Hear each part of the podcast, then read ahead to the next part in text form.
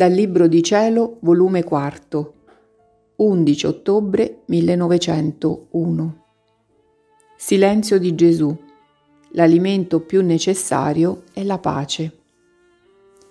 Passando vari giorni di privazione e di silenzio, questa mattina nel venire continuava il suo silenzio e sebbene l'ho tenuto quasi sempre con me, per quanto ho fatto non mi è riuscito di fargli dire una sola parola Pareva che teneva una cosa nel suo interno che l'amareggiava tanto che lo rendeva taciturno e che non voleva che io lo sapessi.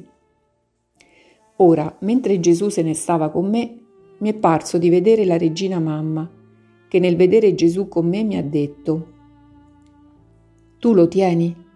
Meno male che sta con te, perché se deve sfogare il giusto furore, stando con te lo trattieni.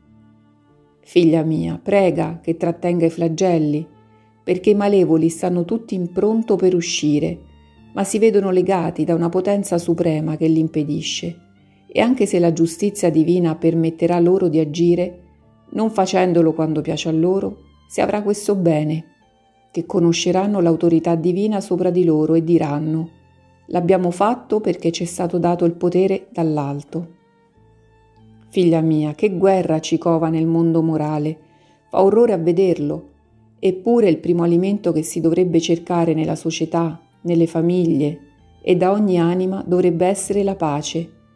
Tutti gli altri alimenti si rendono insalubri senza di essa, fosse pure le stesse virtù, la carità, il pentimento, senza della pace non portano né sanità né vera santità.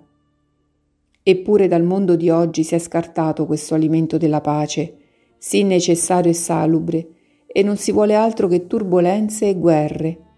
Figlia mia, prega, prega.